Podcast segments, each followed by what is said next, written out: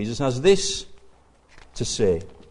John 5 and verse 24. I tell you the truth, whoever hears my word, well, that includes everybody here tonight, unless, and a quick look around again.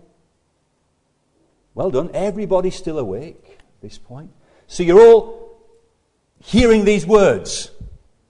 So Jesus says, I tell you the truth, and he's no liar. Whoever hears my words and believes him who sent me has eternal life and will not be condemned. He has crossed over from death to life. Chapter 6 and verse 63. The Spirit, says Jesus, gives life. The flesh counts for nothing. The words I have spoken to you are spirit and they are life. Yet there are some of you who do not believe. And then a great number of people leave him. And Jesus turns to the, the twelve. Verse 67. You do not want to leave me too, do you? Jesus asked the twelve. Simon Peter answered him, Lord, to whom shall we go? You have the words of eternal life. We believe and know that you are the Holy One of God. Well, these words of Jesus Christ. You are clean because of the words I've spoken to you. Christ has given the gospel, particularly these words here in Mark chapter 10, is it verse 45 or 46? Um, Even the Son of Man did not come to be served, but to serve, and to give his life as a ransom for many. Behold, the Lamb of God who takes away the sin of the world. I'm with you on the first four points. Don't understand where Jesus Christ fits in. I'm trying my best. Stop trying. Try trusting. Believe on the Lord Jesus Christ and you shall be saved. And in believing, we become a true branch and that vital union takes place between us and the Saviour, the Lord Jesus Christ. Now, the heart of what I want to say tonight is this second point being a fruitful branch. How can I be a fruitful Christian? We're learning this morning about the fruit that's expected on this, this branch. I am the vine, you are the branches. There are some branches that have no fruit, and the, the, the Father cuts them off, they're gathered up, and they're, they're burned. They might profess, but there's no fruit. Then we examine ourselves. Is there fruit in me? This love, joy, peace, kindness, gentleness, long suffering, self control, patience. Deep down, we all, we all want that. Do I see that? Well, I must see something of that, otherwise, I'm not a branch at all. But maybe I'm thinking, well, it's not there as it ought to be there. How can I be a more fruitful Christian? And um, there are courses that you can do, there are books that you can read on the subject, there are conferences that you can attend. There are lots of techniques that are recommended to people. The secret to a, a fruitful Christian life, 10, 10 part course you can uh, maybe download or purchase off of the internet, and you get them your desire. I really want to be a fruitful Christian. And yet, here in this passage, we don't need to attend the conferences or read the books or do the courses or put the techniques into practice. Here it is. Jesus Christ tells us how we can be fruitful as believers. And he uses this phrase 10 times in 11 verses. Here it is in verse 4 the key to being a fruitful Christian. And really, a conference will be over in five minutes. Here it is. Remain in me, says Jesus, and I will remain in you. No branch can bear fruit by itself, it must remain in the vine.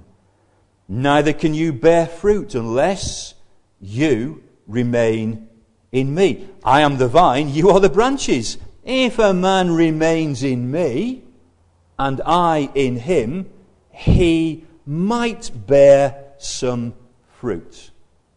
I just love how definite the Bible is. The Bible's never vague, so just rewind a bit because it doesn't say that. Let's, let's hear again. If a man remains in me and I in him, he will bear some. I've got it wrong again. If a man remains in me and I in him, he will bear much fruit.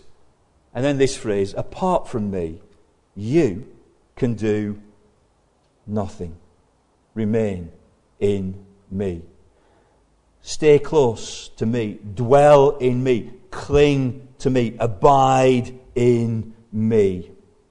Now, there's an Old Testament example of this, uh, this point. And you find it in Exodus chapter 33. And starting at verse 7. Here's a story of Moses who would meet with God outside the camp in something called the tent of meeting. So, Exodus 33 and verse 7. Now, Moses used to take a tent and pitch it outside the camp, some distance away, calling it the tent of meeting. It's a place where Moses met with, with God. Now, whatever the Old Testament has, it, it, it, certainly has what we call shadows and pictures and types. What we have is the living reality. Anything the Old Testament has is of necessity inferior to what we have. God designed, says the Hebrew writer at the end of Hebrews 11, that um, they should be blessed together with us by something better. Now it's the new covenant, the spiritual realities of the signs and types. So there was something called the tent of meeting outside the camp. Now, how wonderful! I don't have to leave here now and uh, go some distance up the road while you wait here, and I'm, I'm going to the tent of meeting. Let's say it's in the coffee room out here. And uh, you wait there till I get back.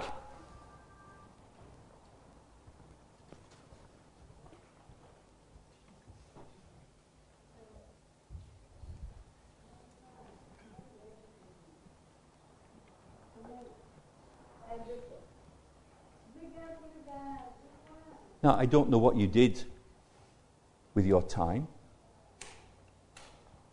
but it's so wonderful we don't live in such times.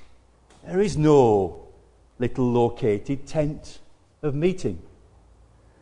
Because by the grace of God, through the work of Jesus Christ, in the power of the Spirit, we are constantly in His presence. It's a matter of apprehending that, understanding that, realizing that, and knowing that.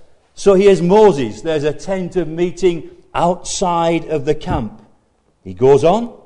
Anyone inquiring of the Lord would go to the tent of meeting outside the camp. I won't go again. Whenever Moses went out to the tent, all the people rose and stood at the entrances to their tents, watching Moses until he entered the tent. As Moses went into the tent, the pillar of cloud would come down and stay at the entrance while the Lord spoke with Moses. Whenever the people saw the pillar of cloud standing at the entrance of the tent, they all stood and worshipped, each at the entrance to his tent. The Lord would speak to Moses, now look at this, face to face, as a man speaks with his friend. Oh, but that was Old Testament. Yes, it was. Well, surely that's the point whatever we have is something better than that. Now, how wonderful, you might be thinking, if I could go to a tent and meet with God and speak to Him face to face as a man speaks with his friend. But in Christ, we have something superior to that. But here's the point I'm coming to. We haven't actually reached the point yet. Then Moses would return to the camp. But his young assistant Joshua, son of Nun, did not leave the tent. And that's the first little snippet about Joshua that we get. Now, later on, he's going to be the one who takes the Israelites into the promised land. He fights the battle of Jericho and Ai and goes on to conquer uh, the land of Canaan under God. He was used mightily under the hand of God. How come he was used so mightily? Well, I think this little snippet here in Exodus 33 and at the end of verse 11 is so vital. Moses spoke with God at the tent of meeting, then he went back into the camp, but Joshua didn't leave the tent. He's somebody who was zealous to know God, and he lingered even when Moses returned to the camp. So, what about us? We don't have a tent of meeting. We have the means of grace.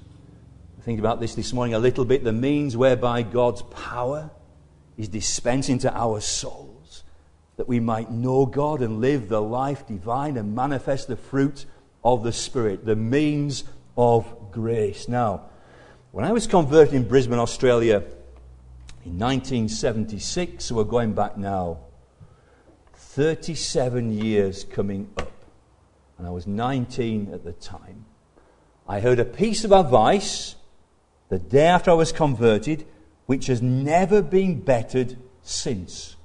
I must have heard thousands of sermons, read hundreds of books, been to dozens of conferences, but of all the sermons I've heard, all the books I've read, all the conferences I've attended, this piece of advice I was given on the day after I was converted has never been bettered since.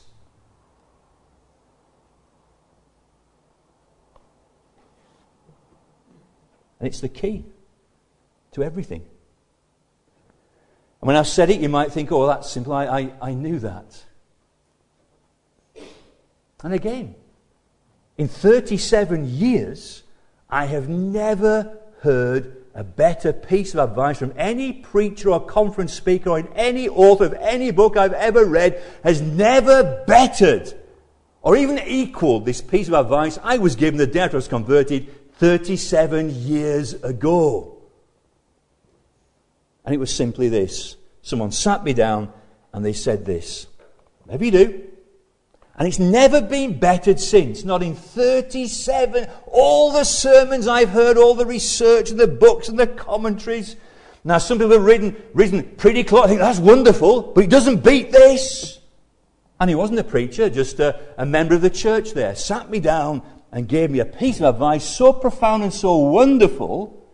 Looking back, I'm thinking, well, did God use that? It's, see, I've remembered it, haven't I? Or did I forget it?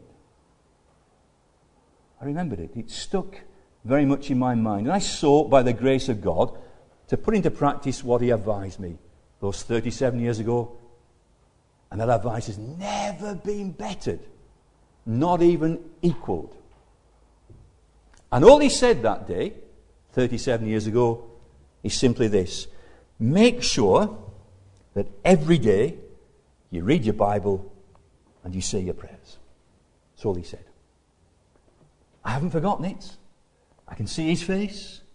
I haven't forgotten it. By the grace of God, the Spirit took those words and he branded them on my soul, on my mind. And I'm thinking back, there were 37 years. Now, there are times when I've been pretty tired, and uh, maybe I've got to midnight, and I thought, have I prayed? Maybe I, maybe I haven't read today, and I'll, I'll read something. My, my general rule is first thing in the morning, cup of coffee, sit down, what has God got to say to me? Open the Bible, read, pray, go through the day, give things to the Lord. End of the day, lay in bed, just assess things, thank Him, uh, ask His forgiveness.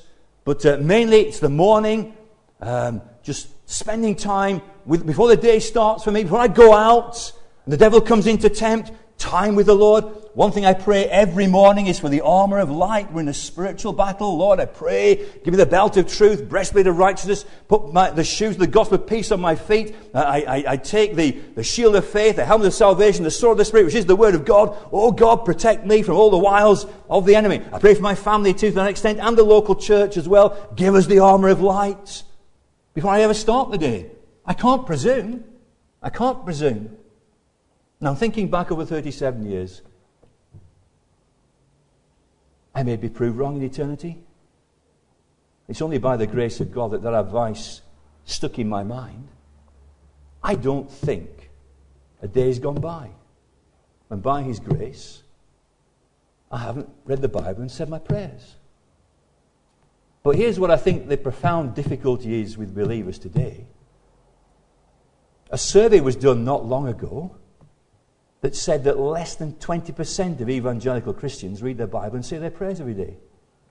Well, you don't have to look far to find out what the problem is. As I talk with uh, folks in my own fellowship, I go around, as the pastor does, and try and get around the congregation around once in a year or so, and just chatting. And uh, how are things with, uh, with your own personal studies? Oh, well, you know, it's busy life, Pastor. And uh, this is basic. This ought to be our native air. This is our food, our drink. If I don't pray, if I don't read His Word, what am I saying to Him? I can get by. I can get by.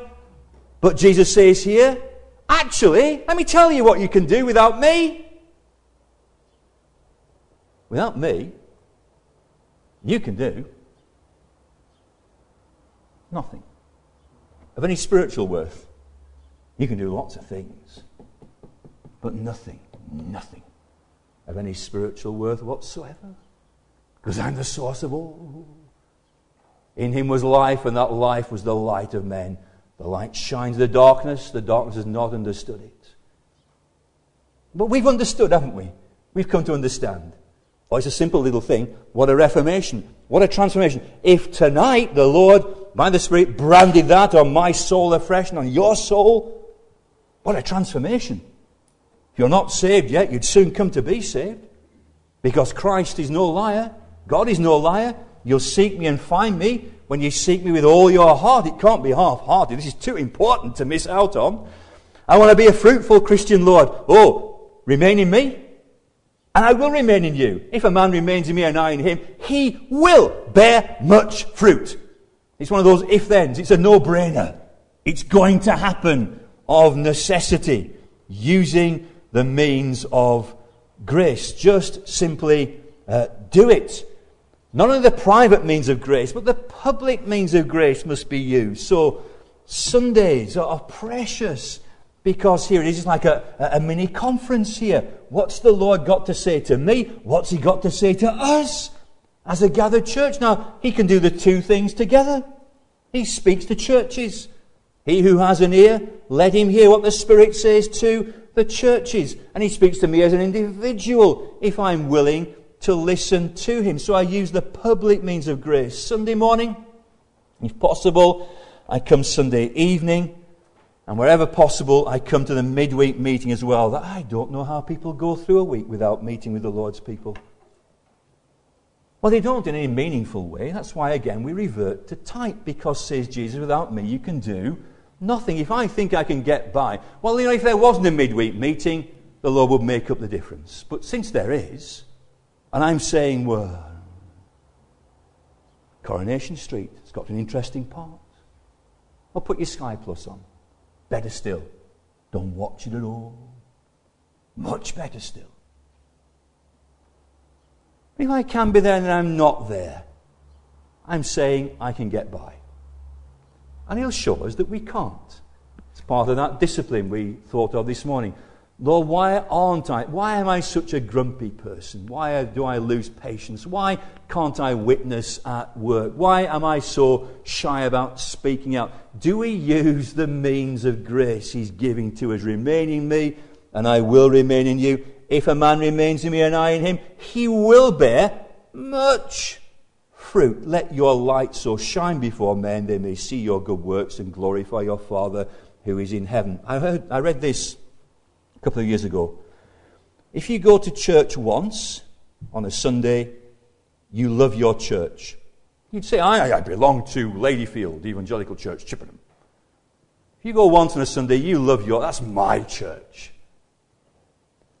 If you go twice on a Sunday, you love your preachers I'm going again. I want to hear some, some more. If you go twice on a Sunday and midweek, I know there are fallacies here, but, but, but bear with it. You, you love Christ. You love Christ. I, I need him. I, I'll be wherever he's being displayed. I need him. Assure that by being there, using the public and the private means of grace. And the fruit Let's put it this way fruit that's produced, what is it?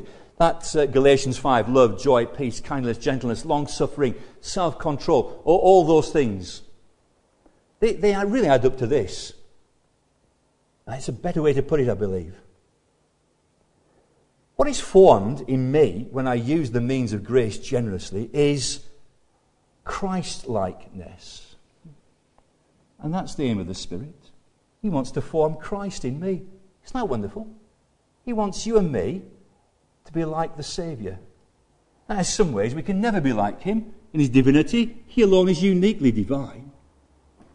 But as he walked on this earth, if any body represented a human being, here it is. Adam failed. Here's the second Adam, the Lord of glory himself. Oh, he went around doing good, says Peter. See how kind he was, how long suffering he was with his disciples. Do you ever get the impression that Jesus Christ was ever snappy or short tempered? Do you get the impression he was ever grumpy some days? Or rude to people? He just wasn't. And here's what the Spirit looks to do in you and me to form Christ in you and me, that there might be much sweet fruit. Now, to be willfully slow and lax here in using the means of grace means that we do revert to type. There is a little fruit and it's bitter fruit. But we ought to be those. Again, it will be a short message tonight. We're coming to a, a conclusion. It's been a hot day, but if we can only remember this one thing to remain in Him. How do I remain in Him? I use generously the means of grace He's given to me. I need with all my heart to do that and to recognize it's all of Him. I'm as good as my last quiet time. So, have you had your quiet time today? Have you read the Bible and said your prayers today? Well, I do it in the evening. Well, make sure you do. Make sure, that may the Spirit burn this on your soul and on my soul because it's vital. Apart from me, you can do nothing. Individually, we can do nothing collectively as a church. Without him, we can do not. That's why the midweek prayer meeting is so vital. Do you still have a midweek prayer meeting here? You got a good proportion who come every week? Sorry? A proportion. A proportion. Everybody who can be here ought to be here. Not because it's your duty, well, even do it out of duty, but because you love him. And you show your utter dependence upon him. And take him seriously when he says, Without me, you can do nothing. With him, quite a few chairs to fill yet, quite a few houses out there. Not pointing at you, I point at myself as well. Sunday evening in particular, quite a few pews, loads of houses. The prayer meeting, we're about 25 to 30, the membership of 120. And I tell my congregation plainly, I think it's a disgrace. And then I get people saying, oh, uh, stop haranguing us. Sad. What a shame. So you're probably no different to us. But the answer to the empty pews is on our knees. Without me, see if you fill this church on the amount of prayer you're doing now, what do we learn? We don't learn a great deal. When are we going to see the need? Without me, says Jesus, you can do nothing. Well, see, it's a hot evening. I come to a conclusion at that point. Thank you for staying with me. I think uh, for the great majority, we managed through a very hot hour. Let's uh, pray, shall we? Father, thank you for this brief reminder from your word that what we must do is remain in you. That's not a physical location anymore. It's a matter of applying and using the means of grace that you've so wonderfully given to us. There's no magical tent of, of meeting. Yet there are meeting places wherever your people gather together. Wherever we open a Bible and seek to pray by ourselves, we meet with the living God. Oh, help us to yearn and to long for those times. And we do pray that we will be those who prove your word to be true, that we bear much fruit and many people are saved to the glory of your name. Amen. Well, we're going to sing a final hymn.